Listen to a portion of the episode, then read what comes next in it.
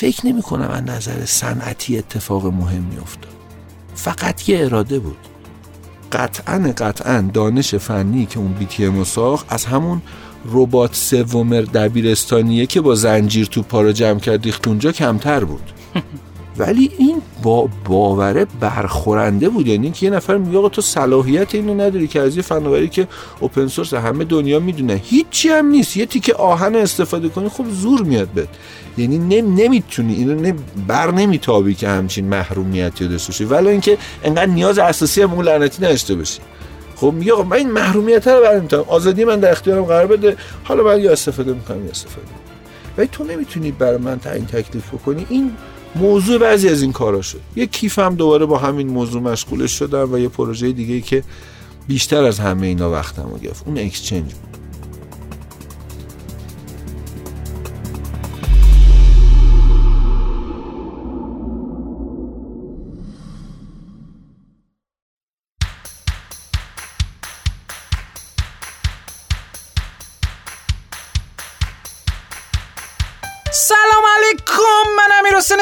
سقط الاسلامی هستم. اینجا رادیو رشدی نو فصل هفتم قسمت دوم. سلام عرض می‌کنم خدمت همه عزیزان. من ایمان سرایی هستم.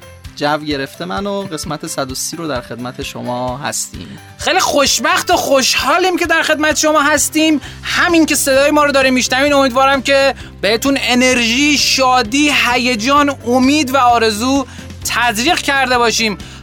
رادیو روشن در مورد رشد کسب و کارها و رشد فردی صحبت می‌کنه. امروز یک شهریور 1401 امیدواریم که صدای ما تا عمق جان شما عزیزان نفوذ کنه و به شما امید و انرژی بده.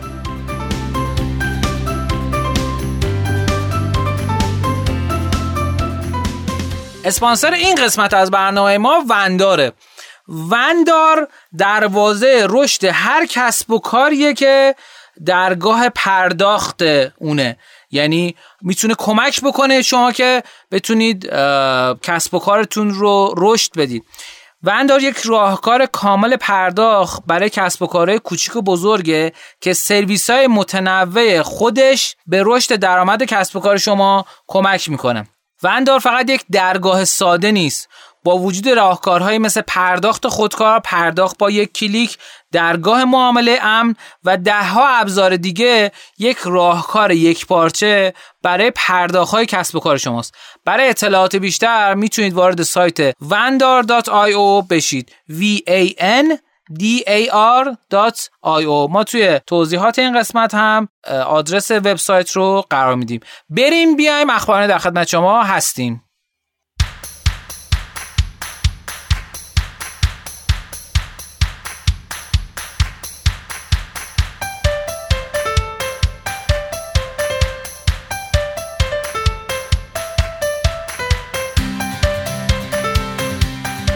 قسمت اخبارانه ما اخبار جدید کسب و کاری رو میگیم. امیدوارم که به درتون بخور ازش لذت ببرید. اولین خبری که می‌خوام بهتون بگم خیلی منو خوشحال کرد و مرتبط با مهمان این قسمت برنامه ما به صورت کاملا تصادفی انتخابات سردفتران و دفتریاران بر بستر بلاکچین برگزار شد. خب این خیلی خوبه. تو ایران این اتفاق افتاده و ما خوشحالیم. هفتمین دوره انتخابات سردفتران دفتریاران با همکاری شرکت ققنوس روی بلاکچین انجام شد. تو این انتخابات حدوداً 4300 نفر واجد شرایط رایدهی و 58 تا کاندیدم حاضر بودند که با توجه به برگزاری انتخابات روی بلاکچین امکان ارائه نتایج به صورت لحظه‌ای و با توجه به نظر هیئت نظارت هم وجود داشت. این خیلی خوبه. این اتفاق داره میفته و ما خوشحالیم که بتونیم بیشتر از این فضای بلاکچین توی ایران استفاده بکنیم و اما خبر دومی که می‌خوایم خدمت شما بگیم رو ایمان عزیز میفرمایند بفرمایید خواهش می‌کنم اتفاقی که افتاده اینه که این شرکت Unity که الان یکی از بزرگترین game engine ای بازی یعنی مثلا 60 70 درصد بازیایی که الان می‌بینیم با Unity درست شده و game engine یعنی موتور بازی سازی که باهاش می‌تونی آره، بازی بسازی آره. بله. که البته تو حوزه دیگه هم استفاده داره یعنی تو حوزه صنعت خودرو نمی‌دونم ساخت و ساز تو همه بله. اینا الان داره استفاده میشه میشه ساخت بله. VR میشه ساخت کلا خیلی شرکت گولاخیه و یه کاری که انجام داده مثل خیلی از شرکت های بزرگ دیگه اومده شرکت آیرن سورس رو که در اصل یه شرکت نر... شرکتیه که مانتایز می‌کنه نرم افزارا رو به, فو... به تبلیغات دیگه در اصل. آره باعث میشه که درآمدزایی داشته باشن. با قیمت 4 و 4 دهم میلیارد دلار خریداری کرده. به اصطلاح باهاشون مرج شده. بعد از این قضیه یعنی یک ماه بعدش اتفاقی که افتاده اینه که اپلاوین اومده پیشنهاد 17 میلیارد دلاری برای خرید یونیتی داده. که یعنی یونیتی بره زیر مجموعش. و خب این 4 و 14 میلیارد باید ببینیم که چه تأثیری روی این 17 میلیاردی داشته که بعد از اون. آره خیلی اتفاق عجیبیه. یعنی یونیتی اومده خودش یکی از دو غول بزرگ شبکه تبلیغاتی حوزه game و اپلیکیشن رو خریده بعد یه شبکه تبلیغاتی دیگه خودش اومده این دوتا رو با هم خریده. یونیتی اومده 4 میلیارد 4 4 میلیارد دلار خریده ماه پیش. بعد یه شبکه تبلیغاتی دیگه 17 میلیارد دلار اومده خریده. و خب خیلی عجیبه. به اینا میگن SDK ad network ها که یعنی شما باید اون رو نصب کنی روی اپلیکیشن یا game تا نمایش تبلیغ اتفاق بیفته. و از اون ورم یه اتفاقی که افتاده اینه که اینا عددهای خیلی بزرگیه. یعنی عجیب غریبه. برای اینکه متوجه این اسکیل بزرگ بشین تسلا مثلا تو آخرین راند سرمایه گذاریش دو میلیارد دلار جذب سرمایه کرد. یا مثلا این بحث تحقیق و تفحصی که تو حوزه ارزم خدمت فولاد. فولاد مبارکه انجام شد. کل عدد در از چی بوده؟ عددی که گفتن تخلف داشتن. تخلف داشتن مثلا میانگین دلار 15 تومن در نظر بگیریم 6 میلیارد دلار بوده. 6 میلیارد دلار. حالا شما در نظر بگی 17 میلیارد دلار در از اومده این معامله انجام شده. یعنی عدد عدد بزرگیه. حالا این داستان داستان خیلی جالبیه که بخوایم اینو بررسی بکنیم. ولی پیش بینی که کرده بودن سال پیش و ما هم در موردش صحبت کردیم تو رادیو این بود که خیلی از شرکت ها که دارن کارهای همسویی می‌کنن با هم مرج میشن. و یه عددی رو در دنیا اعلام می‌کنن میگن هزینه یا چیز میگن عدد معامله میگن.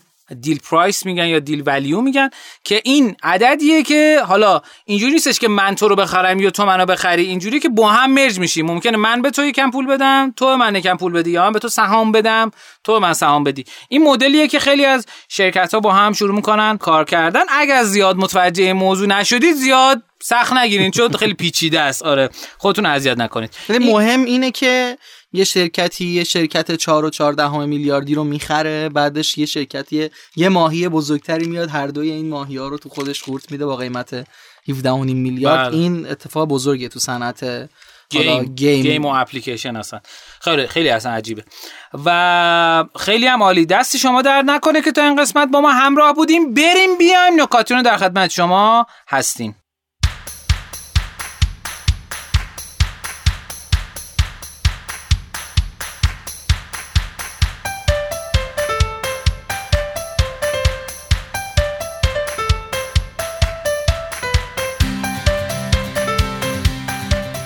قسمت نکاتینا ما نکات تحلیلی کسب و کاری رو میگیم. امیدواریم که به درتون بخوره و ازش لذت ببرین. ایمان جان در خدمت شما هستیم. خواهش می‌کنم. خب همه ما در مورد یه مفهوم این روزا شنیدیم تو دنیا که بهش میگن The Great Resignation استعفای بزرگ.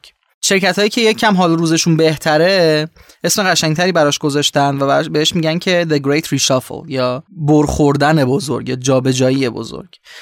اشاره به اتفاقاتی داره که بعد از کرونا اتفاق افتاد خیلی ها موندن خونه و بعد فهمیدن که یه مدل دیگه هم میشه کار کرد و بعد تصمیم گرفتن که بیخیال اون جایی که کار می‌کردن بشن و ریسک بکنن و جای دیگه ای رو برای کار کردن انتخاب بکنن.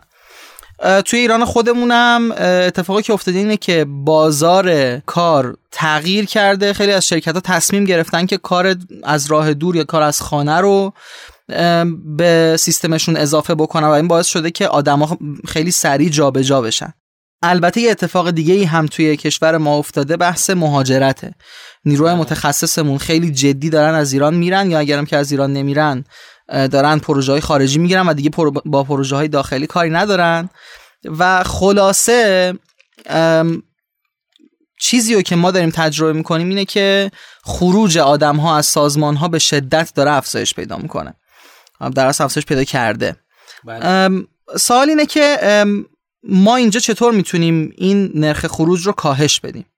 طبیعتا یه بخشی از این نرخ خروج نمیشه کاریش کرد اما یه سری آدمایی هستن طبیعتا بین همه آدمایی که دارن سازمان ما رو ترک می‌کنن که اگر یکم مراقب باشیم می‌تونیم نگهشون داریم.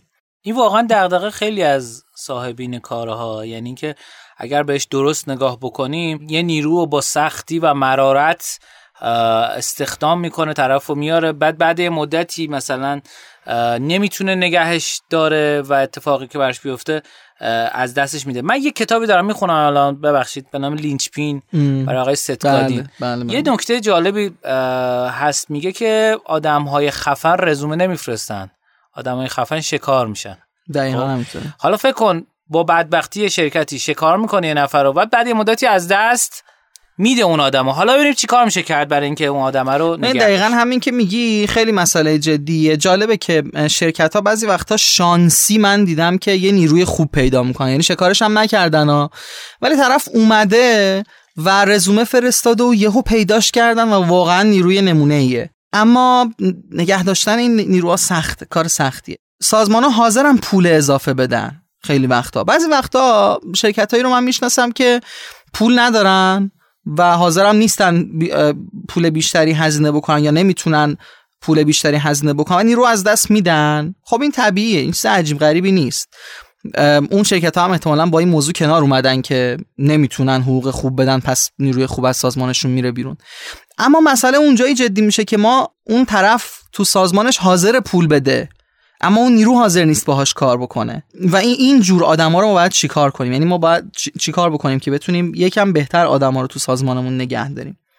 یه سری کارا میشه انجام داد. نکته خیلی مهمی که که خیلی هاشم برمیگرده به داخل سازمان یعنی به مدیریت برمیگرده. یه جمله معروفی داریم که آدم ها سازمان ها رو ترک نمی‌کنن بلکه مدیراشون رو ترک می‌کنن. بله. این این واقعا وجود داره. یعنی ما می‌بینیم توی سازمان نرخ خروج با اینکه سازمان طبیعتا مثلا میگیم یه, یه فرهنگ سازمانی داره. اما می‌بینیم که نرخ خروج توی یه تیم نسبت به یه تیم دیگه خیلی متفاوته. و خب این یعنی چی؟ یعنی اون مدیر مهمه. نکته اولی که ما بهش توجه بکنیم اینه که ببینین به ما یه دروغی گفتن. اونم اسمش تعادل کار و زندگیه. تعادل کار و زندگی می‌دونیم تو دنیای امروز وجود نداره. به خاطر اینکه آره نمیشه شدنی نیست. یعنی شما اگر می‌خوای موفق باشی تو کارت و خوب بری جلو نمی‌تونی توی بخشای پر رقابت حضور داشته باشی و اونجا کار بکنی. انتظارم داشته باشی که مقداری که برای کار وقت می‌ذاری دقیقا همون قدری باشه که برای زندگی شخصیت وقت می‌ذاری.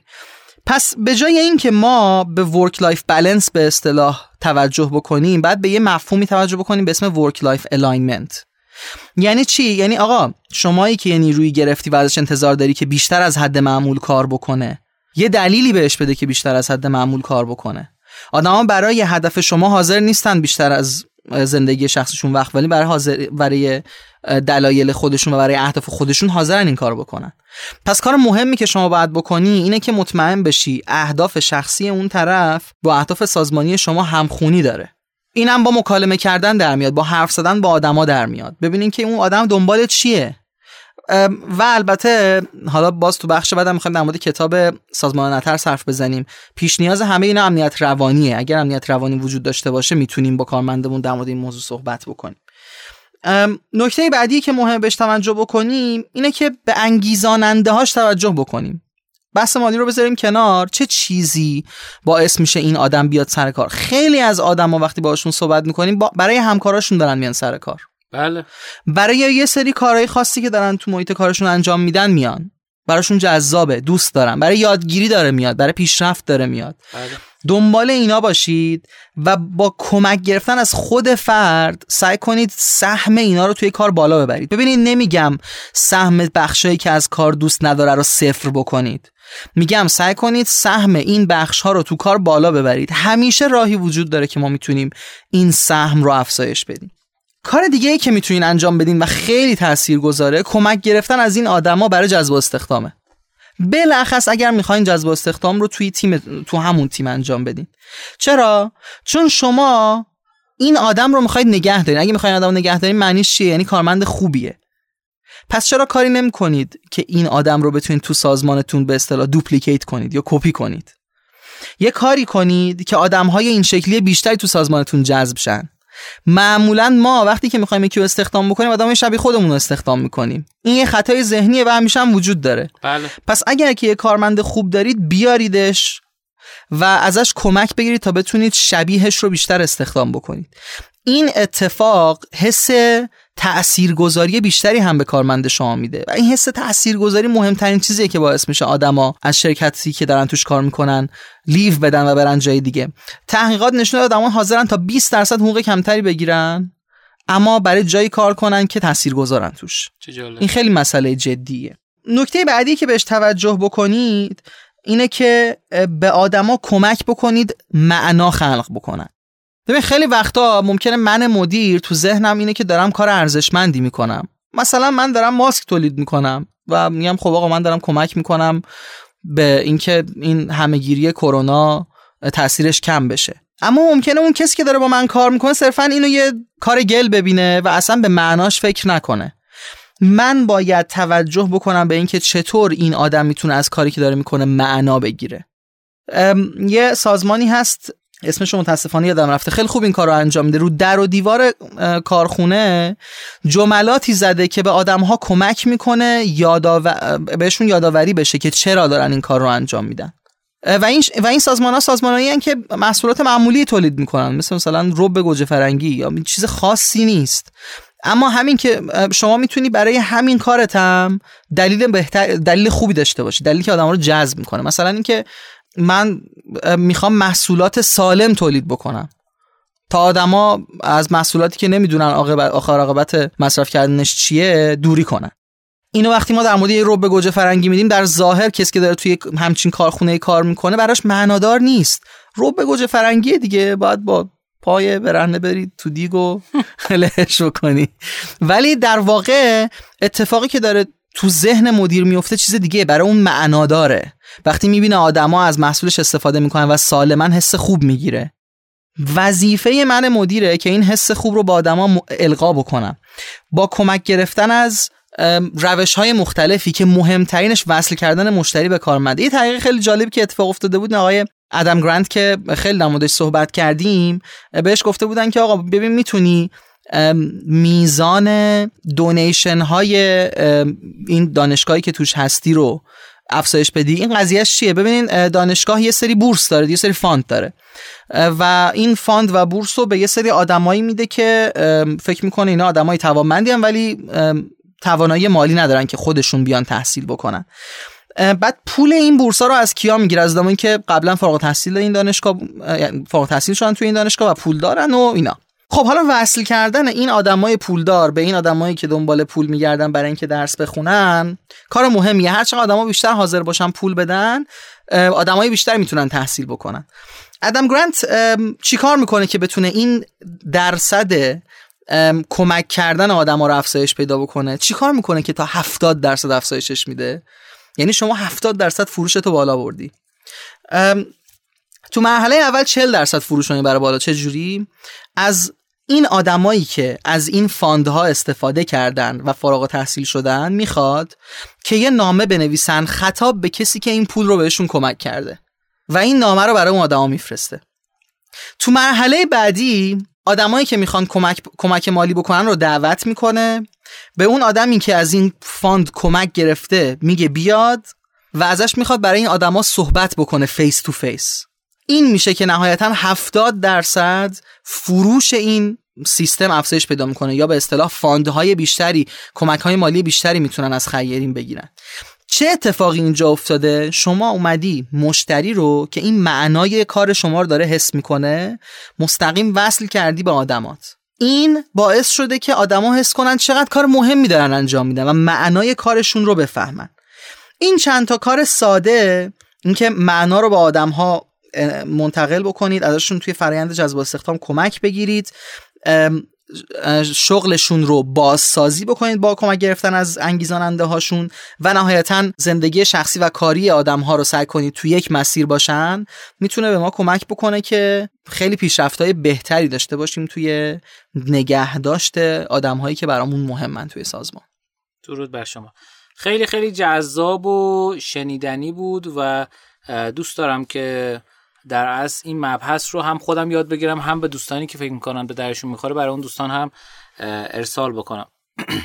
خب و اما بخشی که می‌خوام در موردش با شما صحبت کنم.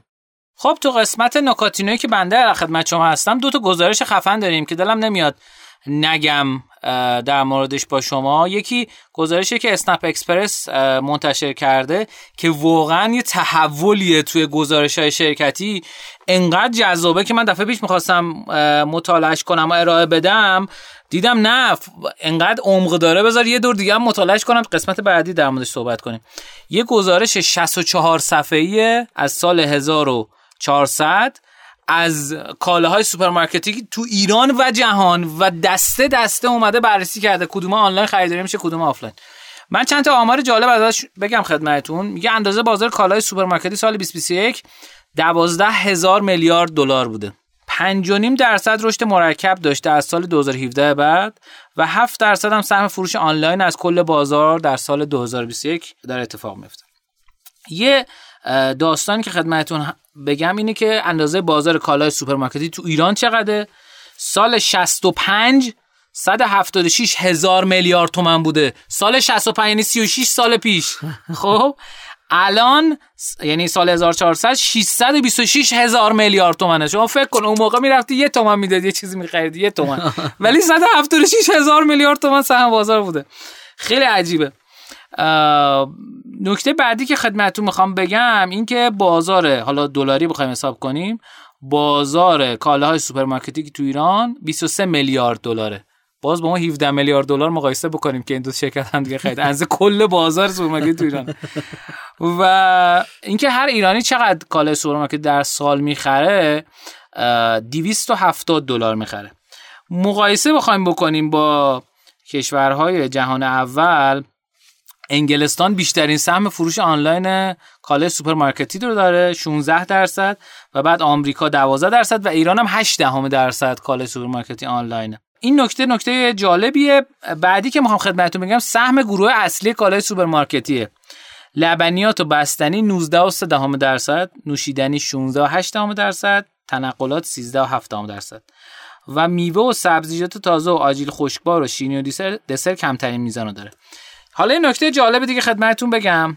15 محصول پرخرید از لحاظ تعدادی من ستای اول میگم.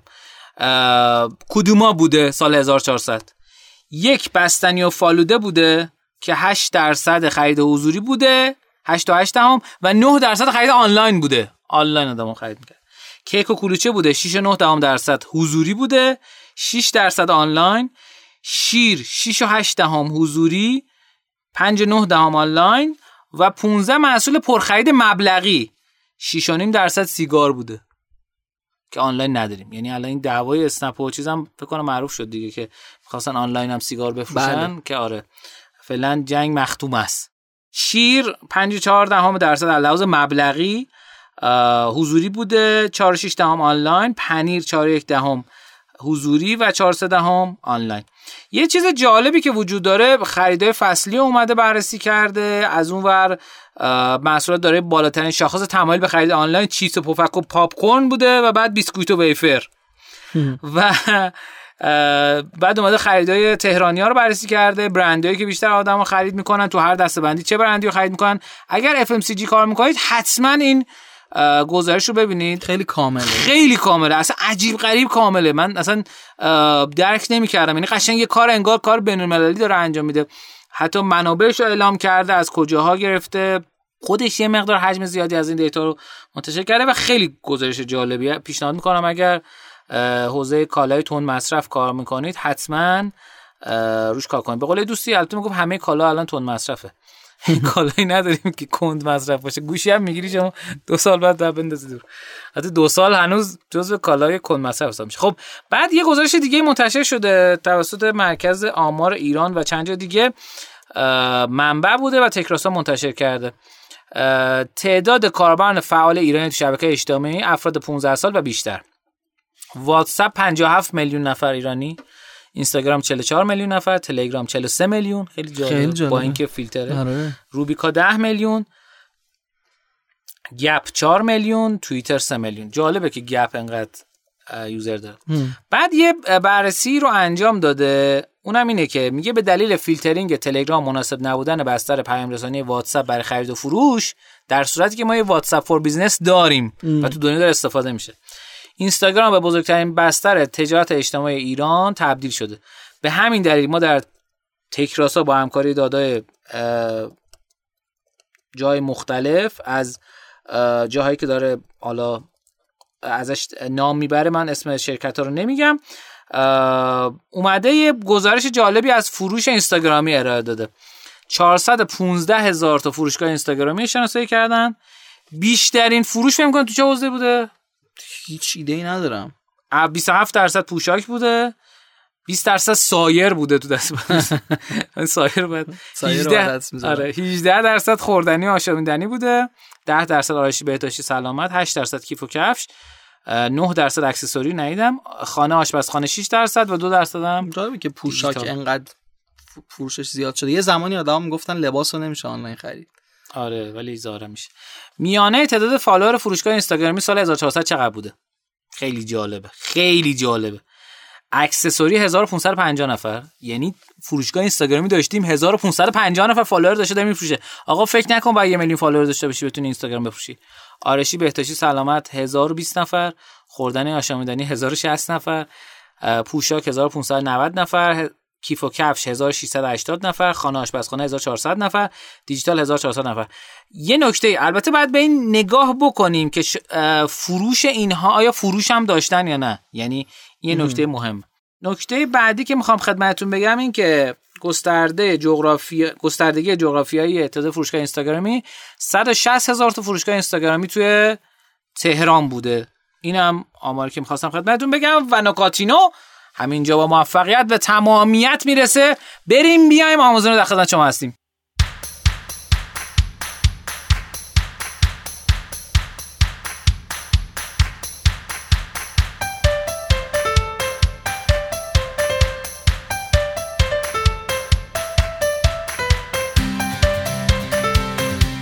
خب تو قسمت آموزینه ما آموزش دنباله دار و جذاب رو داریم. که ما کتاب مدیریت بالای خط رو انتخاب کردیم و دوست داشتیم آقای امادقانی این دفعه داشته باشیم که خب نشد. قسمت بعدی مهمان برنامه ما هستن مترجم این کتاب که آریان قلم منتشر کرده و در مورد کتاب اول باشون صحبت می‌کنیم. و از قسمت های بعدی این کتاب رو خورد خورد می‌خونیم و در موردش صحبت می‌کنیم. خیلی کتاب خوب و جذابیه. ایمان جان در خدمت شما هستیم. ما یه مدتیه که داریم در مورد کتاب سازمان نترس حرف می‌زنیم. سازمان نترس کتابی که در مورد امنیت روانی نوشته شده توسط در مقابل سازمان ترسو دیگه. آره. سازمان ترسو یا مدیران ترسو سازمان. سازمانی که ترس برش حاکمه به اصطلاح. اتفاقی که افتاده اینه که ما داریم در مورد این کتاب بخش مختلفش رو می‌خونیم به یه بخشی رسیدیم با عنوان شکست های قابل پیشگیری. بله. کتاب در مورد مشهورترین شکست هایی که ما می‌شناسیم صحبت می‌کنه که چه اتفاقی افتاده که این سازمان ها یه شکست عجیب غریبی رو پشت سر گذاشتن یکی از مهمترین این شکست ها بهتر بگیم اسمشو فساد بذاریم یا مثلا پروژه فساد یا یه اتفاق مهمی که آبروریزی در پی داشته برای شرکتش شرکت معروف وکس وگنه شرکت وگن تو سال حدودا سال 2010 2011 یه هدف خیلی واضح داشته. اونم این که تبدیل بشه به پرفروشترین به اصطلاح برند خودرو توی دنیا و برای این کار می‌خواسته تبدیل بشه به پرفروشترین برند خودرو در آمریکا. بله. اما آمریکا یه سری قوانین سختگیرانه ای توی مصرف توی به اصطلاح آلاینده های خودرو داره که این باعث می‌شد نتونن پرفروشترین خودروشونو که خودروی جت های دیزلی بود رو بفروشن بروبکس وکس وگن و نهایتا یه تقلبی می‌کنن که این تقلب باعث میشه که یه عدد چند میلیون دلاری جریمه بشه. یه بخش کوچیکی از این عدد فقط 11 میلیون خودرویی بوده که وکس وگن مجبور شده از تو بازار جمع بکنه. 11 میلیون خودرو هر خودرو رو قیمتش مثلا شما بگیرین 20 هزار دلار ضرب در 11 میلیون بکنید دیگه. یعنی عدد عجیب غریبی. ضرر میلیاردی فولکس بوده این اتفاق. و مهمتر از اون این که بعدا آمریکا وقتی که این مسئله رو به اندازه کافی بررسی می‌کنه جالبه که به این نتیجه می‌رسه که آلاینده ای که فولکس واگن ایجاد آلایندگی که ایجاد کرده حدود 60 نفر آدم رو باعث فوتشون شده و باعث شده سی نفر برونشیت بگیرن. ببینید یک شرکت خودروسازی به تنهایی تونسته چنین کاری رو انجام بده. اما چرا؟ ما حالا همه اینا رو گفتیم. سوال اینه که چه چیزی باعث میشه که این اتفاق برای وکس وگن بیفته؟ ما قبلتر در مورد این موضوعی صحبت کردیم. اونم بحث استاندارد عمل کردی و امنیت روانی بود. گفتیم خطرناکترین بخش قضیه اونجاییه که ما استانداردهای عمل کردی بالا داریم و امنیت روانی پایین داریم. یعنی استانداردهای عمل کردیمون بالا هم و کسی هم جرئت نمی‌کنه به مدیر بگه که آقا اشتباهه. ما نمی‌تونیم به این عدد دست پیدا بکنیم. دقیقا اتفاقی که برای فولکس واگن افتادم همین بود. یعنی آقای وینترکورن که مدیر عامل شده بود تو سال 2007 اومده بود گفته بود که ما باید رتبه یک بشیم و دیگه نگفته بود که حالا چجوری رتبه یک بشیم. آیا اصلا میشه رتبه یک شد با این سیستمی که الان داریم یا نه؟ و گفته بود آقا شما یا این خودرو رو آماده می‌کنید برای آمریکا یا آماده نمی‌کنید و اخراج میشید. به همین سادگی. ببینید چقدر ساده است. یعنی یه مدیر می‌تونه بیاد بگه آقا یا یا این کار می‌کنی یا اخراج میشی. به همین سادگی و فساد ایجاد بکنه. چطور این فساد ایجاد میشه؟ متخصصین و متخصصین آرندی وکس وگن چیکار می‌کنن؟ میان یه سیستمی رو توی ماشینشون می‌ذارن که بفهمه کی توی آزمایشگاهه و کی تو جاده است. وقتی که تو آزمایشگاهه زمانیه که دوتا چرخ ماشین داره میچرخه. وقتی دو تا چرخ ماشین داره میچرخه این پیام به کامپیوتر خودرو داده میشه و خودرو سیستم سوخت و سازش رو طوری می‌کنه که NO یا نیتروژن مونوکسید کمتری تولید بکنه و بتونه استانداردها رو پاس بکنه. اما وقتی که چهارچرخ ماشین داره حرکت می‌کنه کامپیوتر می‌فهمه که ماشین توی جاده است و سیستم سوخت و سازش تغییر می‌کنه. باعث میشه مصرف بیاد پایین ولی نیتروژن مونوکسید بیشتری تولید بشه که این خطرناکه به خاطر همین اصلا مجوز نمی‌دادن به این ماشین. با همین تقلب ساده خب می‌تونن تستای آزمایشگاهی آمریکا رو پاس بکنن و خودرو رو تولید بکنن و اتفاقا بینم به اون نقطه ای هم می‌رسن که می‌خواستن. یعنی بیشترین فروش رو بین خودروهای دیگه داشتن. اما مشکل اینجا بود که وقتی تو جاده این ماشین حرکت می‌کرد چهل برابر نیتروژن مونوکسید بیشتری تولید می‌کرد و این اون مسئله اصلی بود که وجود داشت. اما چرا این اتفاق افتاد؟ یکی از مدیرعاملای کرایسلر نکته جالبی رو در مورد آقای پیچ میگه. پیچ مدیرعامل قبلی وکس وگن بود. نکته جالب اینه که همه مدیر عاملای وکس وگن این شکلی بودن. میگه آقای پیچ یه بار اومد منو کشید کنار گفت من بهش گفتم که ببین چقدر خودروی گلف شما خودروی جذاب و زیباییه و چقدر خودروی خوبه. من بهتون تبریک میگم. پیچ به من گفتش که می‌خوای بهت دستور دستور پختش رو بدم که چطوری می‌تونی همچین ماشینی بسازی؟ من گفتم آره چرا که نه؟ گفت ببین من وقتی می‌خواستم این ماشین رو طراحی بکنم همه مهندسامو جمع کردم.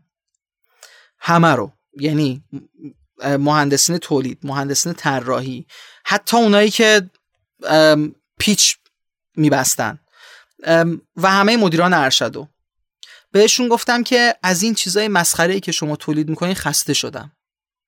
دنبال یه ماشینیم که بتونه ظاهرش در حد جهانی باشه اصطلاح ورد کلاس باشه. و شما 6 هفته وقت دارین. اسم همتونم دارم. اگر تو این 6 هفته به این نقطه نرسید همتون اخراجید. اوف. یعنی آقای پیچ باورش این بوده که من این شکلی تونستم ماشین خوب تولید بکنم. در صورتی که در صورتی که دقیقا نتیجه همین کار توسط آقای وینترکون این شده که آدما تقلب کردن. این بعضی وقتا جواب میده منتها اون موقع هایی که جواب نمیده چنان به فنا میده شرکتو که این یکی از بزرگترین جریمه هایی بوده که برای شرکت های خودروسازی بریده شده توسط اپل هم این کار کرده بود دیگه اگه خاطرتون باشه. در جریان نیستم اگه می‌دونی استیو جابز توی اعلام کرده بود که مثلا باید تو این تا این تاریخ باید این مشکل رو حل بکنیم ولی خب من آماری ندارم که چه اتفاقی افتاده.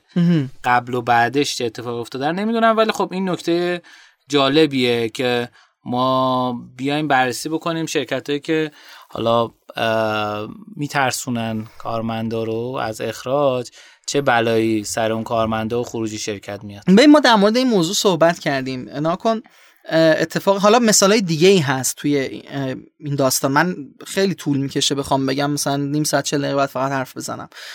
شرکت ولز فارگو بوده نوکیا معروف میشناسیمش بوده. همه اینا شرکت های بودن که یه سری آدم اومدن گفتن آقا دارین اشتباه می‌کنید ولی مدیرا گوش نکردن و مثلا این آدما رو کنار زدن بهشون اهمیت ندادن و نهایتا اون اتفاقی افتاده که همه ما یا حتی فدرال رزرو بانک که مسئول اصلی بحران اقتصادی سال 2008 شناخته شد. اما چرا این اتفاق میفته به خاطر اینکه نکته اول ببینین همونطور که گفتیم اون بخشی از مغز ما که مسئولیت یادگیری رو داره با اون بخشی که ترس توش وجود داره فرق می‌کنه. شما وقتی میترسی آمیگدالت شروع می‌کنه کار کردن. و وقتی که دنبال ایده جدیدی و دنبال حل مسئله ای و دنبال یادگیری بخش prefrontal cortexت شروع می‌کنه کار کردن. بله. اینا هیچ ربطی به هم ندارن کاملا از هم جدا. خاطر همینه که ترس نمی‌تونه کمک بکنه که شما به یک به حل یه مسئله برسی. یا حداقل اگرم که ترس وجود داشته باشه و شما مسئله رو حل کنید می‌تونستی زودتر حل بکنی اگر که این ترس وجود نداشت. آزمایش های جالبی داریم تو این زمینه. یه مسئله نوآورانه رو به یه سری آدم دادن به یه سری گفتن که آقا بهتون جایزه میدیم هر چی زودتر حلش کنین. به یه سری گفتن اگه حلش کنین بهتون جایزه میدیم. اونایی که هر چی زودتر حلش می‌کنن بهشون جایزه می‌دادن میانگین دیرتر از اون یکی گروه حلش کردن. یعنی همین که جریمه داشتن که هر چقدر زمان بیشتر صرف بشه کمتر پول می‌گیرن باعث شده که دیرتر این کارن چون نوآوری مخالفه با ترس. یا اینکه ببینیم ما وقتی فضایی رو فراهم می‌کنیم که توی این فضا آدما نمی‌تونن به ما تذکر بدن نمی‌تونن به ما بگن که داریم اشتباه می‌کنیم به عنوان مدیر نهایتا یه جایی اتفاق میفته و یه هزینه بالایی روی دست ما قرار می‌گیره. ببین جالبه توی این کتاب قبلتر در موردش حرف زدیم. دو تا یادگیری رو به ما معرفی می‌کنه. میگه که ما دو مدل یادگیری داریم یادگیری learn how و learn what. که حالا learn what یعنی اینکه دانش یاد بگیریم. مثلا کتاب خوندن. میگه آقا کتاب خوندن مقاله خوندن یاد گرفتن دانش هیچ ربطی به امنیت روانی نداره. یعنی شما می‌تونید توی سازمانی باشی که اصلا امنیت روانی نداره و اما دانشت رو خیلی خوب تقویت بکنی. اما learn how که میشه چگونگی ها یاد گرفتن چگونگی ها یاد گرفتن چیزایی که به اصطلاح روش هایی که فوتکوزگری هایی که تو سازمان وجود داره با استفاده از یادگیری از خطا به وجود میاد و با کمک همفکری ایجاد میشه.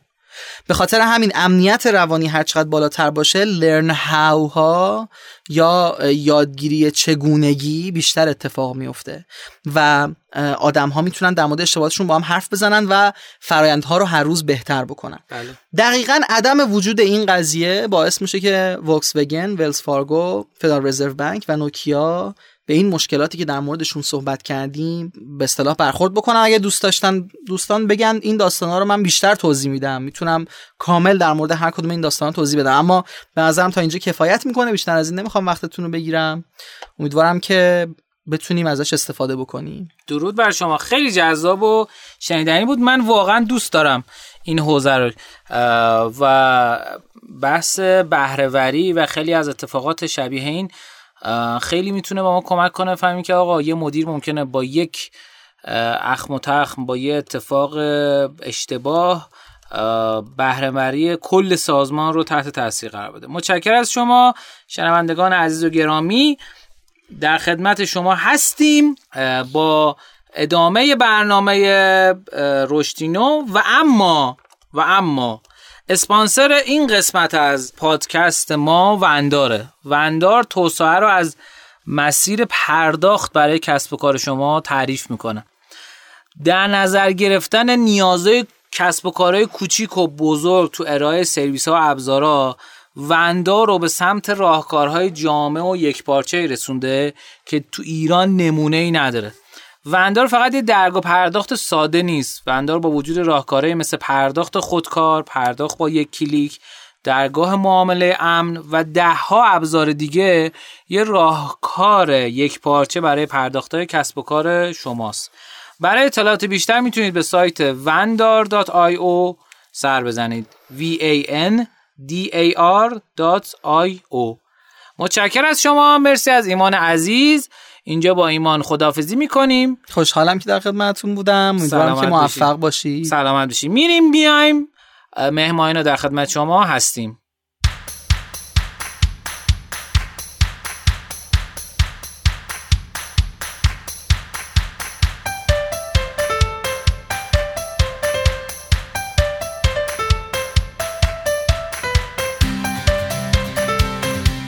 خب تو قسمت مهمانینا ما یک مهمان عزیز و گرانقدر داریم که توی جمله اگه من بخوام تعریف کنم ایشونو که در یک جمله جا نمیشن.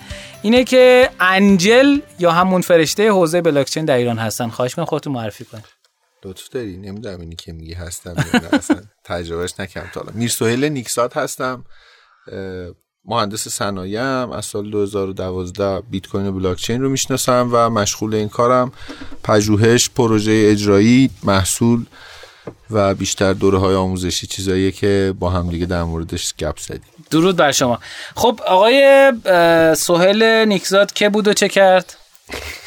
سوال عجیبی از همین اولش قرار خب همون داستانی که برای ما تعریف کردیم اون آها داستانی که چرا بیت کوین؟ آره چرا بیت کوین. ببین موضوع آشنایی من با بیت کوین اینجوری بودش که توی گرجستان زندگی می‌کردم یه مدتی. بعد یه مشکل بانکی خوردم. و این همه اتفاقات در این حال بود که تو گرجستان زندگی خوبی داشتم. یعنی مثلا از اینترنت که یه محبت خیلی ارزشمندی بهره مند بودم 100 مگابایت بله ددیکیتونم نه شیر. خیلی حال خوبی داشت. و رفتم یه پول بذارم تو بانک. بانکی گفتش ما با شما بد شدیم و حسابمون بست و اذیت کرد و اینو بابت تحریم ها و این حرفا. و من خیلی عصبانی با فش فلکتم شو اومدم بیرون و شبش از این اینترنت لایتناهی داشتم استفاده می‌کردم برای ویدیو کال با رفیقام که جای مختلف هستن. یکیشون که با هم صحبت کردیم با فرزاد صحبت کردیم گفتش که چطوری؟ گفتم آره صحبت من اینجوری بود رفتم دعوا و چه و این حرفا. تو چی گفت؟ من میتاپ بیت کوین بودم. بیت کوین چیه؟ این یه دیالوگ ده سال است که کماکان ادامه داره که بیت کوین چیه آره فکر نمی کنم هنوز فهمیده باشم چیه. یعنی اونجوری که دلم می‌خواد نمی‌دونم. چون اگه اونجوری که دلم می‌خواد می‌دونستم شاید کارهای بیشتری می‌تونستم باش بکنم. ولی خیلی نزدیک شدم به اینکه ساعتهای زیادی رو براش گذاشتم تا اینکه بفهم چی. این اتفاق سریع تموم شد و چند ماه بعدش من برگشتم ایران. اون لحظه که اومدم جفتم خود خیلی دلم می‌خواد این موضوع رو به دوستای زیادی بگم با آدما پرزنت کنم و بدونن این موهبت اومده و می‌خوان ازش استفاده بکنن. اون موقع خریدین؟ نه. آره من اصلا داشتم می‌دیدم چیه یعنی تازه داشتم در واقع به عنوان کسی که مطالعهش می‌کنه. چه سالی بودین؟ 92 فکر کنم بله. یک یا دو آره. 9 سال پیش. آره رفتم پیش آقای دکتر رامتین خسروی. سال بالایی مدرسه هم بود استاد دانشگاه شریف هم بود کامپیوتر درس بود به این المپیادیا که دیگه مثلا extra می‌رفتن یه کلاس بیش از حد میذاشت براشون Art of Computer Programming میخوندن. من هم تو ذهنم همیشه این بزرگوار به عنوان یه قطبی بودش تو این موضوع. بعد یه قرار ملاقاتی ازشون گرفتیم رفتیم براش present کردیم. و همه اون دوستایی که المپیادی بودن پیش این بنده خدا کسی دیگه نبودن. یعنی هر کی جای دنیا بود و یه مشغول یه کار تونستم از ایشون حتی بعضیشون هم خیلی تحویل نگرفتن این موضوع. یعنی رفقام فکر می‌کردن که خیلی خیلی همه حرف اون موقع بودش که این network marketing مثل پنتاگونا و این حرفا. من رفتم با خیلی ترس و لرز و فروتنی چون مقام علمیش خیلی زیاد بود. معاون آموزشی دانشکده فنی دانشگاه تهران بود اون موقع. یعنی در واقع اونی که به مهندسا سواد یاد میده ایشون بود. رفتم گفتم که دکتر مثلا یه یه ساعت وقتتون می‌خوام اگه میشه. ببین من فقط مثلا پاسکال بلدم دیگه. آخرین چیزی که کامپیوتر بلدم. و مثلا داشتم صنایع فقط منو ببخش اگه اشتباهی می‌کنم. این گوش کن ببین چی گفت اوکی. من شروع کردم هرچی که به ذهنم می‌رسید و شنیده بودم و فکر می‌کردم فهمیدم همونقدر رو بهش گفتم. بعد با ترس و وقتی من داشتم می‌گفتم مثلا وقتش یفین می‌کرد واه مثلا تعجب می‌کرد یه واو براش داشتش. وقتی اون می‌گفت واو من گفتم واو واو! مثلا دو بار برای من این موضوع هیجان انگیز بود که این که رفلکتش تو کوه این آره اصلا ببین کسی که من من فکر می‌کردم دیگه مثلا بیشترین سوادی که تو این حوزه می‌تونه داشته باشه اون موقع رفتم ازش پرسیدم اینقدر اون متعجب شده پس من چقدر باید متعجب شدم هنوز خودم نفهمیدم چه خبره. و بهم گفتش که اینو از دست نده دنیا کجا داره میره ما کجاییم. خیلی بهش بپرداز نکته مهمیه و اصلا موضوع خیلی مهمی و نشون به اون نشونم همونجا پای حرف خودش هم در واقع خودش امضا کرد. این آسیستانش اونجا بود. آیه مهدوی دوست اگه اشتباه نکنم بزرگوار هر جا سلامت باشه.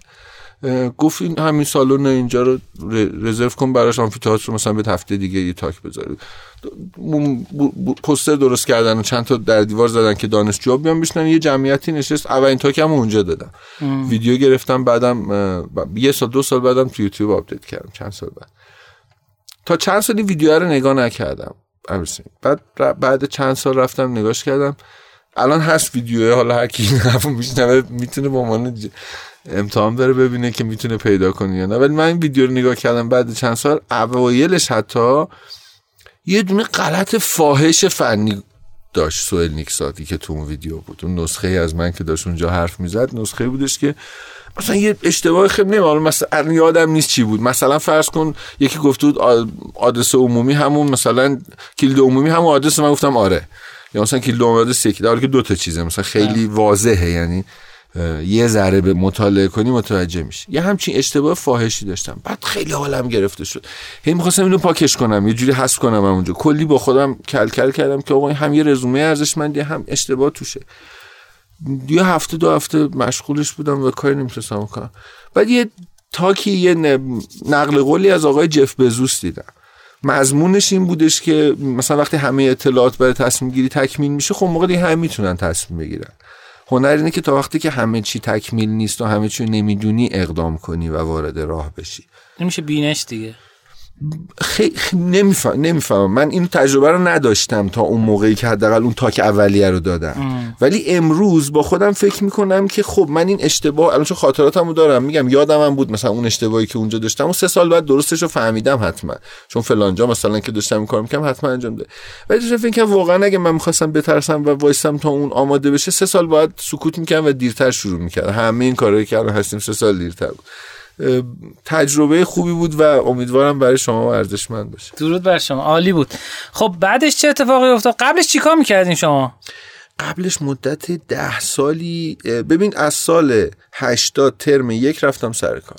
در رفتم دانشگاه همون ت... همون فرمون رفتم سر کار. ای ما اختلاف سنی زیاد نداریم. من 8 ورودی 83 من 80 61 هم ورودی 8 دادم رفتم دانشگاه. از ترم یک رفتم دفتر همکاری های فناوری.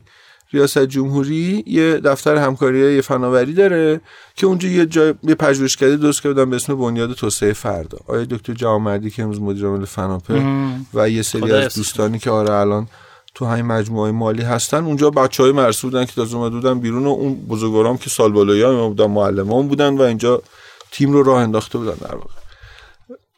مدت مثلا فکر کنم دو سه سالی اونجا من فعال بودم. خیلی هم part time همیشه full time نبود. اول سال اول full time بود سال دوم شغلای دیگه هم داشتم که درآمد بیشتری داشت. این کار خیلی از جنبه علمی منو راضی میکردش.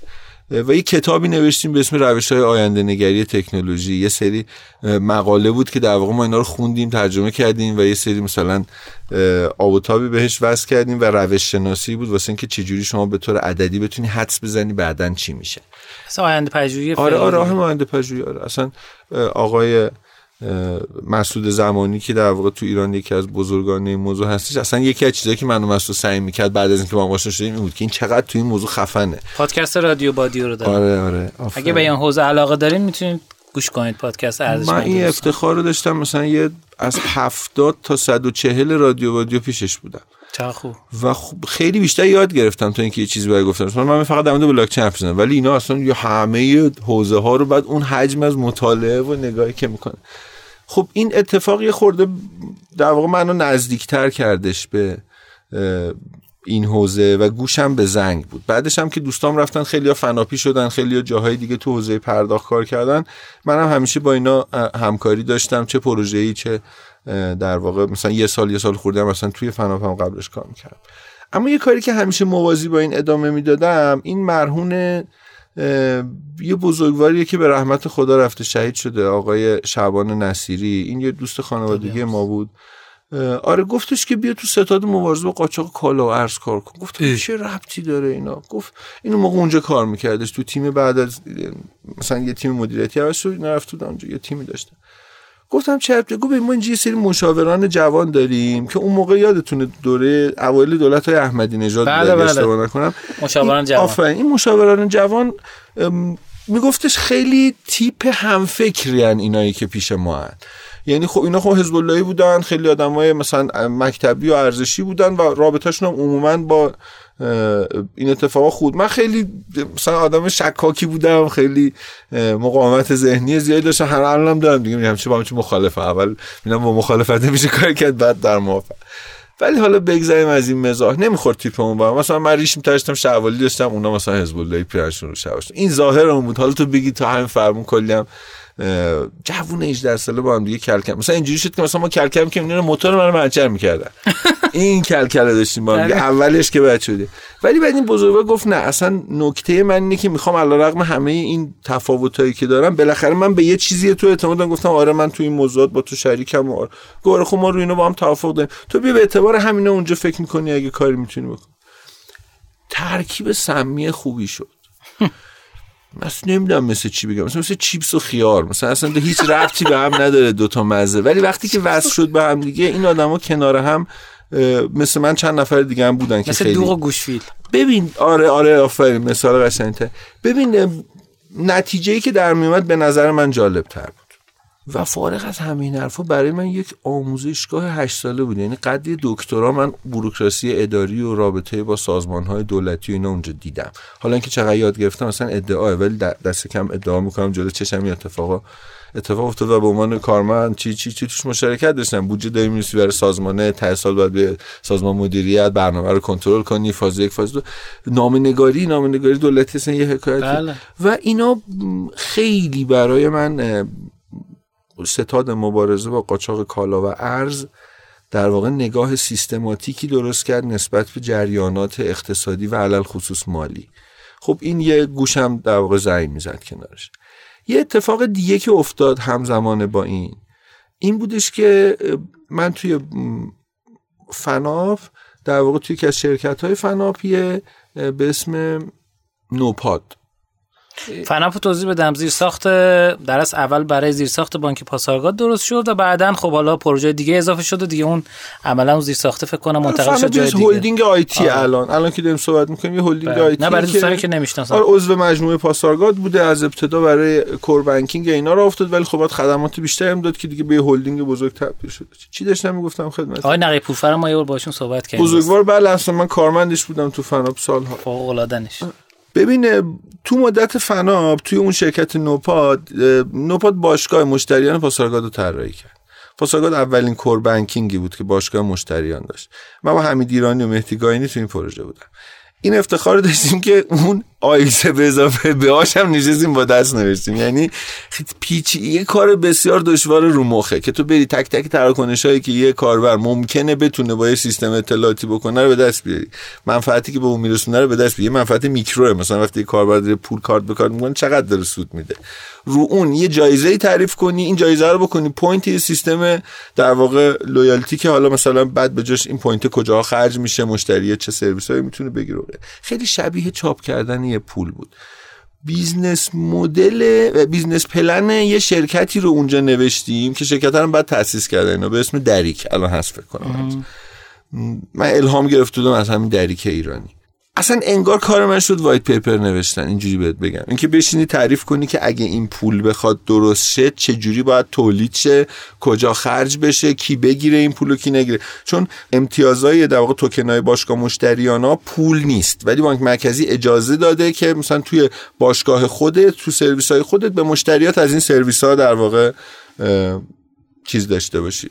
خدمت بدی. بله. در ازای اون توکنه و دو تا باشگاه مشتریان هم می‌تونن با هم دیگه رفیق بشن توکنای همو بپذیرن. یعنی این یه خورده بوی پول چاپ کردن می‌داد. نه به معنی اینکه حالا آی می‌خوای اقتصاد کشور کنی معنی اینکه این کارگاه برای من کارگاه جذابی بود. یعنی تو مکانیزم هایی رو داری طراحی می‌کنی که از اول داری اقتصاد شکل میده و اینو تست می‌کنی که چجوری سر تو درد نیارم. همه چی خوب بود. یه چیزی به دل من نمی نشست اون چیزی که به دل من نمی نشست این بودش که تو اینجا من برای پول چاپ کردن محدودیتی نداشتم. یعنی وقتی داشتم می نوشتم که آقا این پول حالا اسمش توکن چاپ کردن این توکن نمی‌دونم وفاداری این باشگاه چه چه این این سلیقه من بود. یه یه چیزی که هرچی من بیشتر حل بدم میره جلو. به یه دیواری نمی‌خورد که من بدونم باید توی ترید آفی دارم باید چقدر زیادش کنم. چرا؟ سوادم خیلی کم بود. یا آقایی به اسم سیدروفسکی تو دانشگاه اومده بود این آسیستانی نوبلیستی بود game theory درس بود دکتر نیلی دانشکده MBA شریف بزرگوار رو آورد. یه دو تا دوره خوب گذاشت ما همینجوری رفتیم نشستیم. هیچی هم اصلا آخرش فهمیدم که این چقدر داره حرف پیچیده می‌زنه. ولی خب قشنگ بود. یعنی قصه هایی که تعریف می‌کرد و gamification هایی که تو این بود منو خیلی هول داد به این سمت که یه خورده این gamification رو بیشتر مطالعه این باشگاه مشتریانی گرفت. رفت جز یه سرویس شد جز کور بانک شدش. بعد دوباره با یه تیم مشترکی همینو برای کور توسن هم دوباره دیولپ کردیم. بعد دوباره یه تیمی اومد دوباره همین مموری بعدش با تو کار ملت هم پیاده که یعنی کم کم در واقع همه بانک ها این سرویس رو می‌دادن به شرکت هایی که مشتریشون هستن که شما می‌تونید تو کسب و کارتون داد یه تعدادی هم راه افتاده الان می‌دونید در استفاده می‌کنید. خب اینم دوتا یعنی این یک اینکه در واقع حالا این داستان پوله برای من یه خورده حکایت بود. صفر اینکه اونجا تو ستاد قاچاق من یه سری مکانیزمای گرش دیدم. سومین اتفاقش هم خیلی باحال بود که چرا بیت کوین رو شده دفعه فلاش بک زدم قبلش. گفتم شاید باید جالب باشه. به ما سابکو کار می‌کردیم. این از این داستان مجبورم بعضی آدما رو در واقع هاشور کنم. چون باید خودشون بخوان که بگن کی بوده ولی بعضیشون رو می‌شناسی. مثلا یکی از این آدمای این داستان سابکو الان مدیر ویسیه خب. و اون موقع من بچه بودم اینا مثلا کارشناس ارشد اونجا بود. ولی روایت می‌تونی برامون تعریف کنه خیلی خاطرشه اینجوری بودش که ما ایران خودرو کار می‌کردیم و موازی با این ستاد قاچاقه رفتم ایران خودرو از بعد از اون بنیاد توسعه فردا. اونجا جایی بود که پول در می آوردم این ستاد قاچاقه جایی بود که یاد می‌گرفتم. یعنی تو ایران خودرو یه پروژه به کارگیری فناوری های نوین های مهدی قاسمی اون از بزرگوارای ما اونجا رو انداخته بود شما رفتیم به دعوت محمد مروتی من رفتم کارمند این پروژه شدم. دیگه خورده چیزایی ازشون دیدیم و یاد گرفتیم. یه پروژه بود می‌خواستن یه optimization انجام بدن. چی بود؟ این پرونده ها زیاد تو صف میموندن ماشینم زیاد تو انبار بود ولی اینا رو زود نمی‌تونستن بهم بچسبونن برن بیرون. هم مردم ناراضی بودن هم کلی پول نگهداری ماشین دادن خواب سرمایه افت و چه و اینا. دو سرباخت بود. دو سرباخت بود. ماجراش این بود که رانتی بود. یعنی اونجا باید همیشه یعنی تهش من فهمیدم که اونجا یه رانته که باید همیشه یه فضای تاریکی باشه که تو بتونی بری 20 میلیون بدی به یه کارمندی اونجا یواشکی پرونده تو بکشی بیاره سر یه مارکت سیاهی بود که اگر درستش یه... می‌کردی خراب می‌شد مارکت. آفرین. یه طبقه بود. یعنی طبقه دو یا سه اگه اشتباه نکنم توی سازمان فروش که اون موقعی که توی فرهزادی بودش تو چرک این نکته بگم. جمله می‌گفت جهان سوم جایی که اگر بخوای آبادش کنی خونه خودت خراب میشه. این اتفاق افتاد. طبقه سوم حدود پنجاه نفر آدم میشه کارشون فاکتور زدن بود. من با رضا نجفی و صابر گلنبری اینا بچه های هم دانشگاه بودن که اومدن تو این پروژه. نشستی گفتم آقا من این تو صنایع به من گفتن این اینجوری برنامه رو بنویسی OR چی چی optimization گفتم آره. گفتم شما می‌تونین کامپیوترشون گفتم آره. گفتم خب این data هاش هم می‌تونیم fit کنیم. data ش دیدیم از دو تا سرور مختلفه. دو تا سرور مختلف و مثلا access گرفتیم دسترسی گرفتیم این data ها میومد. data این که مشتری ها پرونده هاشون و data ی ماشینا. این دوتا رو تو می‌تونی ترتیب سرتو درد نیارم یه app ی نوشتیم با حمایت مدیر فروش اونجا که یه آدم خیلی دست به آچار بسیار قبراقی بود. مهندس حمید کاویانی حمید رضا کاویانی. یه app ی نوشتیم که این کارا رو کرد. روزی دو هزار تا فاکتور می‌زد ماشین فاکتور می‌زد دو هزار تا پرونده رو میچسبوند به ماشین فاکتور می‌زد یه تیم 50 نفره اونجا. من روز صبح رفتم پیشش گفتم آقا این enter رو بزن data امروز load شه گفتش گفتم حالا قبل اینکه هر کاری بکنی این یکی enter هم بزن.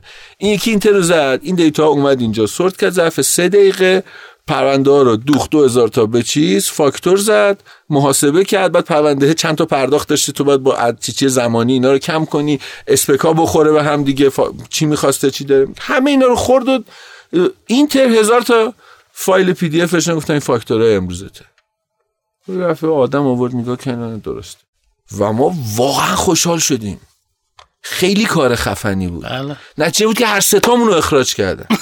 یعنی هم ما سه نفر رو همون مدیرم مجبور شد استعفا بده. این همون خانه خودت خراب میشه آره. چون گفتی برات مساج دادم. بعد میخندن دوستان تو اخراج کردنش. و خیلی ما من فکر کردم حل کردیم مسئله یعنی گفتم خب دیگه حل شد. 50 نفر ریختیم بیرون ایران خودرو از این به بعد اون پارکینگش که خالی شد صف انتظارم که نداریم و کار می‌کنیم. مدیر فروش و کارشناس اومدن میگن فاکتور درسته دیگه چی می‌خوای؟ دیگه هر هر اسپکی رو قرار هر متخصصش اینجاست. میگه اوکی.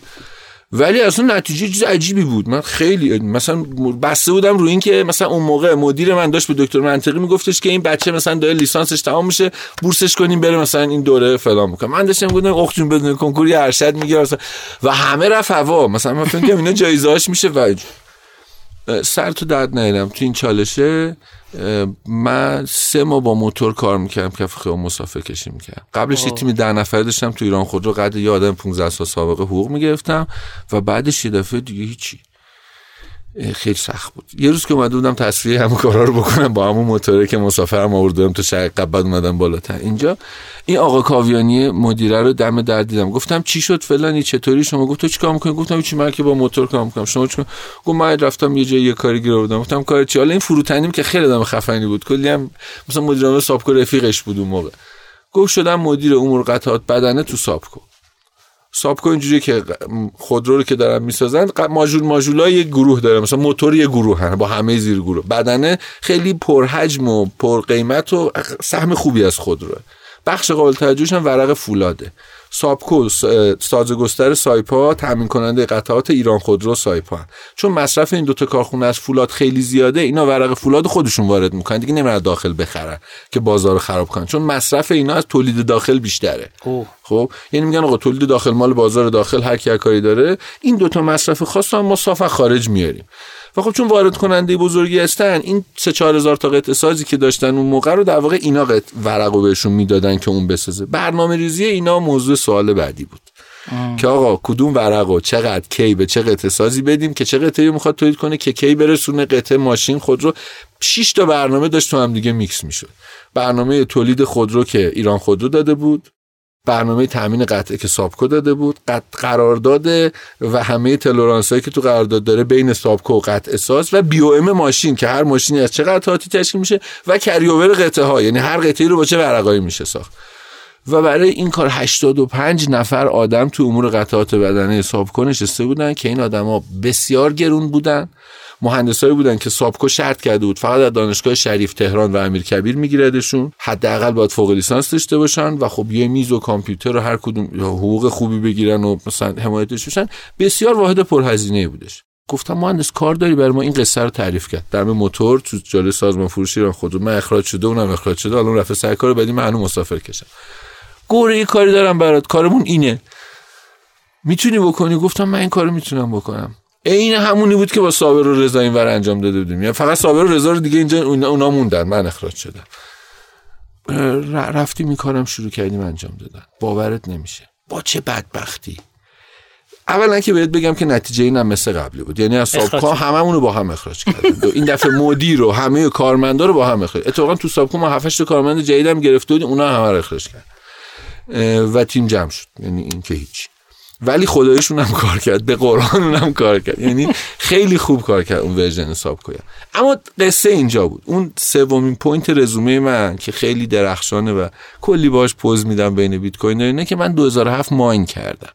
2008 ساتوشی white paper بیت کوین رو نوشته. ولی ما اتفاقی 2007 اونجا بودیم. داستان از چه قرار بود؟ این بودش که این ساپکو data رو نمی‌داد به ما که. اونجا هم 5 تا سرور دوباره داشت data شون live می‌رسید به هم دیگه. ما بعد از همه API می‌گرفتیم. فرض مسئله رو جور می‌کردیم بعد optimization جواب مسئله رو بعد به اینا می‌دادیم که کارش می‌کرد یکی این سرورها اذیت می‌کرد. کدوم؟ همونی که مال خود ساپکو بود. یعنی ایران خودرو و نمی‌دونم همه بقیه به ما خوب سرور می‌دادن. ایساکو اینا همه اطلاعات آنلاین می‌دادن. این سختش بود. امور سیستم ها تو ساپکو یه ادمینی داشتن. این یه database Oracle ی درست کرده بودن. database Oracle شون 620 گیگ حجم database ش بود. از این 620 گیگ 300 گیگ data بود. 320 گیگ data structure بود. یعنی یعنی. آفتابه لگن هفت دست شام هیچی یعنی اون قاب و دیواری که گذاشتن فایل توش بزن خود کل فایلی که بعد ده سال کار کردن اینا توش ریخته بودن بیشتر بود. و خیلی شلوغ اصلا یه چیزی. لازم اصلا تو data می‌خواستی یا هر چیزی یه access ی می‌دادن بهت که خودشون نمیفهمیدن چی بود گاهی وقتا. ما با کلا کلک یه این access ا رو گرفتیم با بدبختی و کثافتکاری تونستیم پیدا بکنیم. یه table ی رو توی database ساپکو که version date... حتی نکته باحال بود که اینا database Oracle بود ولی اینا خود اون app ی که باش می‌رفتن app text ی بود. ما با app ویندوزی می‌رفتیم تو یه table ی رو پیدا کردیم که رمز شده پسورد آدما توش بود. اینو براتون توضیح میدم شاید شنونده ها براشون جالب باشه. مثلا شما وقتی تو گوگل login می‌کنید user تون رو می‌زنید پسوردتون رو می‌زنید اون چیزی که از سمت شما به سمت گوگل میره پسوردتون نیست. چون اگه کسی این وسط message شما رو بشنوه اون اینترنت فروش اون مخابراتی اون هر کسی می‌تونه پسورد شما رو ورداره از این طرف توی user شما login کنه. بله. گوگل کاری که می‌کنه اینه که تو همون صفحه که شما پسوردتو می‌زنی پسوردتو رمز می‌کنه. رمز شده یه پسورد تو می‌بره تو database ش نگه میداره. و اگه کسی این وسط رمز شده رو بشنوه نمی‌تونه بفهمه پسورد شما چیه. دفعه بعد که شما لاگین می‌کنی دوباره همین اتفاق تکرار میشه و این رمز شده ها با هم دیگه. تنها راه این که بفهمی یه پسورد یه نفر چیه اینه که تو این مکانیزم اینه که رمز شده رو داشته باشی بعد بری دونه دونه دونه آفرین. بهش میگم بروت فورس اگه اشتباه نکنم. یعنی اینکه بری دونه دونه حالتهای ممکن رو امتحان کنی به جای پسورد بعد با اون تابع رمزش بکنی ببینی رمز شدهش مثل همین یا نه. بعد اگه من بالاخره یه دونه اونو بذارم ببینم رمز شدهش مثل پسوردش هست میگم آقا پس تو پیدا کردن. ما این کارو خواستیم بکنیم. میشه معادل همون ماین کردن؟ عین ماین کردن بود. جالب اینه که پسه با تابع SH 256 ماین چیز شده بود رمز شده بود. یعنی ما داشتیم ماینینگ بیت کوین می‌کردیم. حالا نک... بالاترین میزان رمز ببین حد زدیم مثلا ده کاراکتر باشه تا پسش تا ده کاراکتر باشه. نشستیم حساب کردیم چینی یا نمی‌دونم چند شیش چند هر عددی. واقعا خاطر ندارم. اما مهدی و در واقع حامد هستن که این کار انجام داده بودم می‌تونم به عنوان برنامه نویسش بیام بگم. 1500 تا کامپیوتر داشت اونجا. یه trojan نوشتیم. خدا منو ببخشه بعد به مدیرش گفتیم یه trojan نوشتیم. ده درصد رم و CPU این کامپیوترها رو خوردیم. این 1500 تا کامپیوتر یه هفته dictionary ما رو مرور می‌کردن تا اینکه یکیشون بعد نمی‌دونم روز سوم چهارم مثلا یه چند روزم setup ش تو گذاشته بود. دیگه آخر بعد یه هفته کار کردن یکیشون در واقع اعلام کرد بود که این pass و پیدا کرد. خلاصه pass و پیدا کردیم. با mining بیت کوین 2007 pass admin ساپکو رو گذاشتیم رو میز مدیرش. و خب دوباره هم اخراج شدیم و این ستا به من کمک کرد اون شب. احساس کنم که اون شبی که تلفن زدم و گفتم آره من صبح دعوا کردم اینا موقعی که گفت بیت کوین گفتم بیت کوین چی شروع کرد تعریف کردن احساس کردم یه نفر رفته قیچی برداشته. سه تا تیکه از خاطرات منو گذاشته کنار هم دیگه. با یه نخ قشنگ اینا رو دوخته و میگه بینو کلاش کنیم یه پروژه جدید درست کنیم. لذا اینجا خدمت شما. سلامت باشی. خیلی جالب بود. خب بعدش چیکار کردین؟ یعنی میتاب برگزار کردین کتاب ترجمه کردین کتاب پروژه. کتاب ترجمهش خیلی زیاد بهم پیشنهاد میشه. دوستان اگر من کتابی خودم ترجمه کنم خودم می‌رسم ترجمه کنم ولی متاسفانه امروزا ترجمه میشه که بیا ما ترجمه می‌کنیم تو اسمشو بذار اونجا پولش هم نصف می‌کنیم. خیلی کار سختیه نه هنوز کتاب ترجمه نکنم ولی چند تا چیز برای ترجمه کنار دارم که اینا ارزشمنده. یه کتاب ترجمه کردم که چاپ نشده یه کتاب ترجمه کردم که نصفه است. چند تا مقاله دوستم ترجمه بکنم اما خیلی تنبلم. یه خود آرامش بیشتری داشته باشم این کار می‌کنم. میتاپ ها رو راه انداختم به پشتوانه همون دکتر رامتین. اسمش چی شد؟ میتاپ رامتین خسروی. میتاپ ها شد شنبه ها با غیر متمرکز ها. پیشنهاد فرزاد بود. شنبه روز خیلی خاصیه. ببینید شنبه روزیه که توی تقویم ایرانی شما اول یه بکوب بکوبتونه. تو تقویم خارجی آخره یعنی اول یه شولکسه و روز غیر متقارنیه تو هفته. خیلی عجیبه. روز دیگه ای مثل شنبه نیست. حالا بله. چک بکنی بعد. برای ما جالب بود. منم با این کنار اومدم که آقا میگن از شنبه بکن از شنبه بکنم. یعنی این چالش رو بذارم که معمولا همه شلوغن می‌خوان شرکت کنن تو. بیشترش فرزاد بود. واقعا من خیلی نقش داشتم. اون اصلا عیزو ببین دیدی نه امیر حسین دیدی نداشتم که چه اتفاقی قراره بیفته. بله. نمی‌دونستم. من نهایتا به عنوان یه کسی که بهش میگن آقا این بلاک چین کار می‌کنه گفتم خب باش میشه این کارو کرد این کارو کرد این کارو کرد. مثلا موقع فکر می‌کردم شاید یه موقع تو بتونی به جای اینکه مثلا پول باهاش جابجا بکنی سند ماشین رو بنویسی جابجا بکنی. می‌شد NFT ولی ده سال طول کشید. من پیر شدم. موام سیاه بود موقع سفید شده. ده سال طول کشید تا اینکه اون که فکر می‌کردی بشه یه صنعت که ببینی مردم دارن انجام میدن. بعد چقدر آزمون و خطا این وسط اتفاق میفته چقدر آدما میان و ناامید میشن میرن. اصلا چند پوشی که رفیقام می‌گفت چه کوینی بخریم؟ چطور گفتم نگاه کن من ده سال دارم این تابلو رو نگاه می‌کنم و تابلویی که امروز دارم نگاه می‌کنم ده تاش نیستش که دو سال رو این تابلو مونده باشه. آقا سوال پرسیدن میگن شما با عرض؟ پوزش؟ نه. برنامه نویس هستین؟ برنامه نویس نیستم نه. برنامه نویس نیستم. خب ولی برنامه تال نوشتم. خب میفرمودین. مهارت خیلی پیچیده ایه میفرمودین که. کوین چی بخریم بعد گفتم ما رو بخرید به جای کوین. ما انقدر سمجیم که ده سال ول نکردیم. پنج سال ول نکردیم. آقا اومدیم ب- بازار خراب شده بدبخت شدیم فلان شدیم ولی نشستیم داریم اون کاری که بهش علاقه داشتیم ادامه میدیم. این سمج بودن کار کارو چیز کرد در آورد. آره در آورد از کار. اون شنبه ها خیلی خوب شد و توش با آدمای خیلی خفنی آشنا شدم که بیشتر بزرگان کامیونیتی امروز بلاکچین می‌شناسی سپر عباس رز... اصلا محمد شرقی اصلا آدمایی که خیلی وزن دارن امروز و منشأ اثر هستن. و بعدش اینا بزرگواری کردن و با همت متعالیشون یه موقعی که من تنبل بودم مثلا ایران نبودم رفتم گرجستان یه پروژه مثلا مطالعاتی داشتم انجام دادم اینا پیگیری پیگیری پیگیری رو بلاکچین ثبت کردن. که امروز خدا رو شکر بزنم به تخته به نظرم خوب کار کرده تا, تا این لحظه. مشکلاتی بوده چیزایی که اصلا نمی‌دونستیم قرار پیش بیاد مشکلی. یعنی مشکلی که درکی ازش نداشتیم و پیش اومد. داستان لیست هشدار رو یادت باشه داستان تهدیدار رو یادت باشه. یعنی تو به عنوان یه برنامه نویس یا یه مهندسی که فقط از یه مکانیزم در واقع ریاضی خوشت اومده یه دفعه یکی میاد تفنگ می‌زنه رو سرت میاد اینی که من میگم خیلی بازی جدی شد و من خوشحال شدم. فهمیدم که گرفت. و منم نبودم که گرفت. و الان که این آدم ها رو می‌بینم می‌فهمم که ظاهرا من فقط خوششانس بودم که تونستم اون موقع اونجا باشم. یعنی من چه بودم چه نمیبودم این آتیشه می‌گرفت. خب ببین امروز دارم با حرف می‌زنم ضریب نفوذ کریپتو تو ایران 16 درصده. این عدد تو امریکا سه تو اروپا. سه. یعنی 16 درصد مردم ایران ولد دارن که توش کار دارن با کریپتو. خب تخمینه ها ولی بالاخره معنی داره. من به عنوان یه مهندس نشستم تو این کشور پنج برابر یه مهندسی که تو آمریکا نشسته مشتری از در اتاقم میاد تو که یه کار کریپتویی داره. بله. ما آمار آخر آماری که دیدیم 384 تا اکسچنج ما داریم تو ایران. عدد عدد بزرگیه. تو دنیا انقدر نداریم. اندازه یه قاره ما چیز به نسبت جمعیت و اقتصاد تو دنیا انقدر نداریم. بله. خب خوب یا بد این به خاطر مشکلاتیه که تو کشورمون بوده. و این یعنی برای من یه بازار کار یه بازار تمرکز و توجه یه سری جوون که دارن با انرژی میان این تو و بهت احترام می‌ذارن به زبون مادریت با حرف می‌زنن با پول خودت کار می‌کنن. هم همه چیزایی که لازم چرا باید تو اینجا کار نکنی؟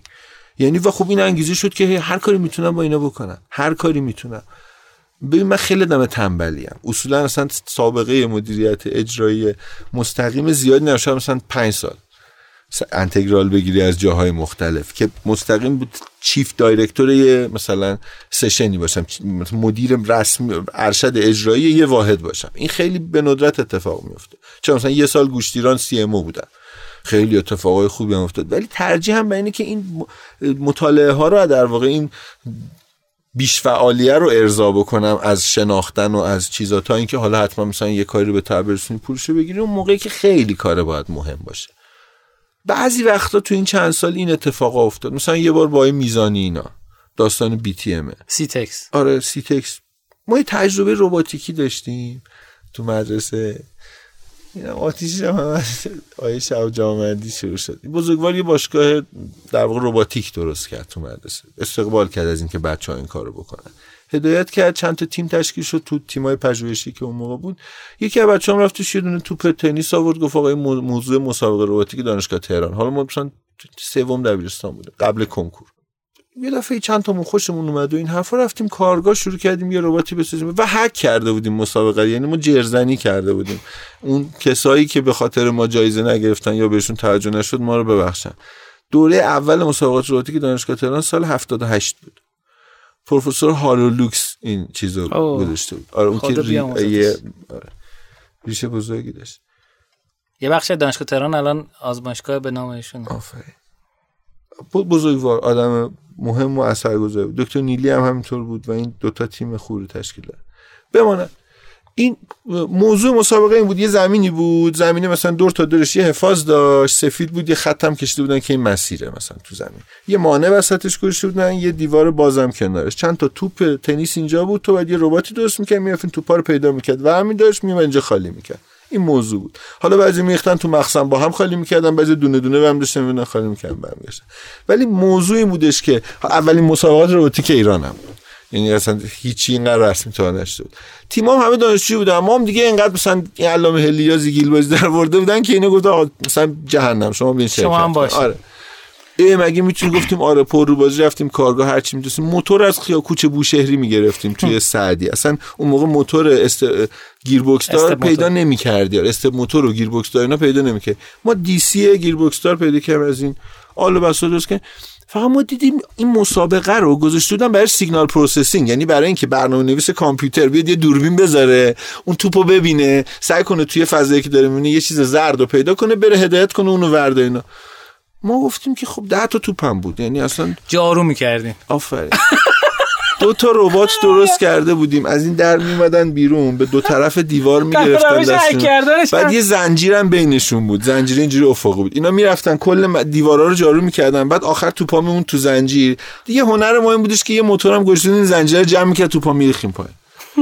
کار کرد. و خب اونا شاکی بودن. مثلا اولین دوره بود. مثلا تیمای دانشجویی رو دادن. بعد خب می‌بینید هماهنگ نباشه. میری می‌ذاری کار نمی‌کنه. دوربین خراب میشه. نمی‌دونم فلان. همه هرس میخوردن. و با تشویق و عصبانیت و بقیه جایزه ویژه هیئت داور این بکرانده مونده بود. یه بار دیگه هم سال اول دانشگاه دوباره همین تکرار کردیم. ولی دفعه دیگه سیگنال پروسس کردیم و چی؟ اون موقع هم نمی‌دونم. سرچی دوباره هم جایزه ویژه هیئت داور دوباره اومدیم. تو سیتکس یه روز آی می‌زنی از سوئیس اومد. یه فیلم نشون ما داد گفت من تو فرودگاه رفتم این ATM بیت کوین. حالا جابجا کردم خریدم هر چی. من یه تعاملی کرد خیلی قشنگ. من بیگ لایک دمت گرم.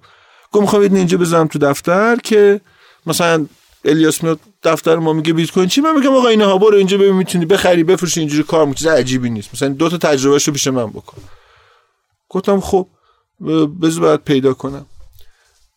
شنبه ها با غیر متمرکز ها سخراناش همه من نبودم.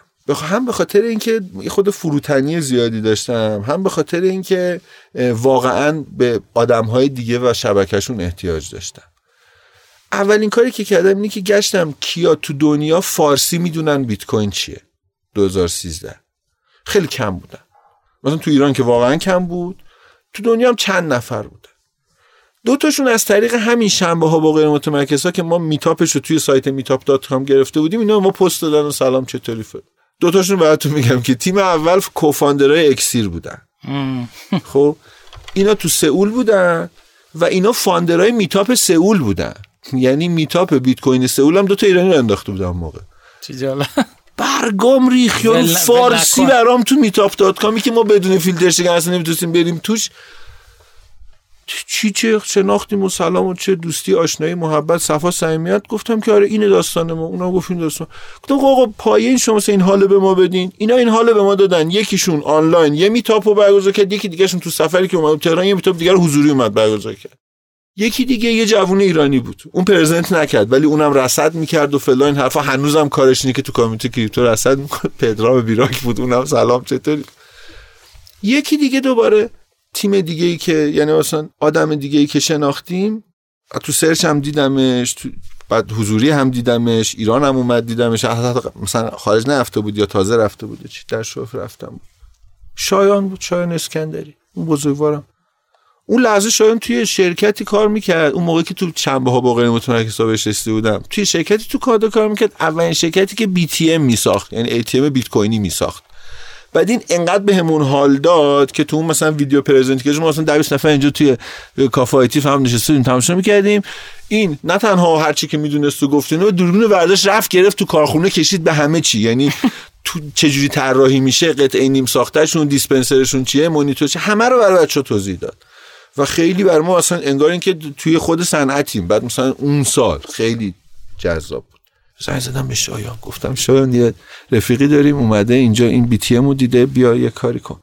گو ببین چاکرتم مثلا خیلی دوستیم و اینا مخلصم. می‌تونم برات یکی دوتا بفرستم. حالا نه اینکه مستقیم بفرستم یا مثلا چون جرم دیگه. می‌تونم یه کاری کنم بخری از اینا. ولی واقعیتش اینه که نه پشتیبانی می‌تونم بکنم. نه گارانتی داره. چون ایرانی اینم نمی‌تونه تجارت فلان تحریم. گفتم شوخی می‌کنه گفت نه به قرآن. خیلی ما هم دوست داریم ولی نمیشه. ما طبق قانون گفتم شما به قوانین احترام بذار ما چینی بذار چینی مینی هماهنگ کنیم زنگ چینیه تحریم. ایرانی ابزار پخ بعد من اینجوری بودم حاجی این که F14 نیست این یه چیز ساده است وصل میشه به اینترنت یه خورده پول می‌ذاری اینجا میشموری یه ضرب تقسیم می‌کنه میده بهت. تهش هم اینه که مثلا همه حسابش با من. من آخر شب هم میرم اکسچنج چنجش می‌کنم. تو فقط می‌خوای به رفیقش بگو آره من فقط می‌خوام دت در کنش بکنی. نمی‌خوام مثلا تجاریش کنم و اینا. این چک کردم که مثلا اون خواستشون گفتم که نمیشه. حاجی با شوتی و اینا می‌تونی بیاری؟ نمیشه. با شوتی. با شوتی می‌تونست بیاره. گفت با شوتی می‌تونم. گفتم می‌تونی با شوتی بیاری ولی نمی‌تونی نگهداری اینا گفت چیکار کنی گفتم من بعد درست می‌کنم. گفت مگه می‌تونی؟ من دو ماه دیگه اینو گفتم من دو ماه دیگه اینو بهت میدم. دو ماه ده روز دیگه با ابوالفضل اکبری یه دونه بی تی ام درست کردیم دادیم بهش. با جوش هم با چیز درست کردیم. با این ام دی اف جوش ام دی افی بود.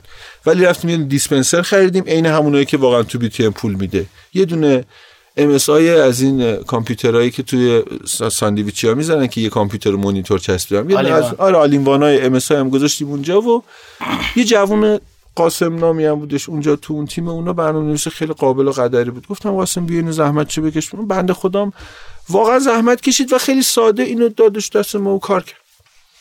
کشیم اونجا اومد عکس گرفتیم چی کار کرد؟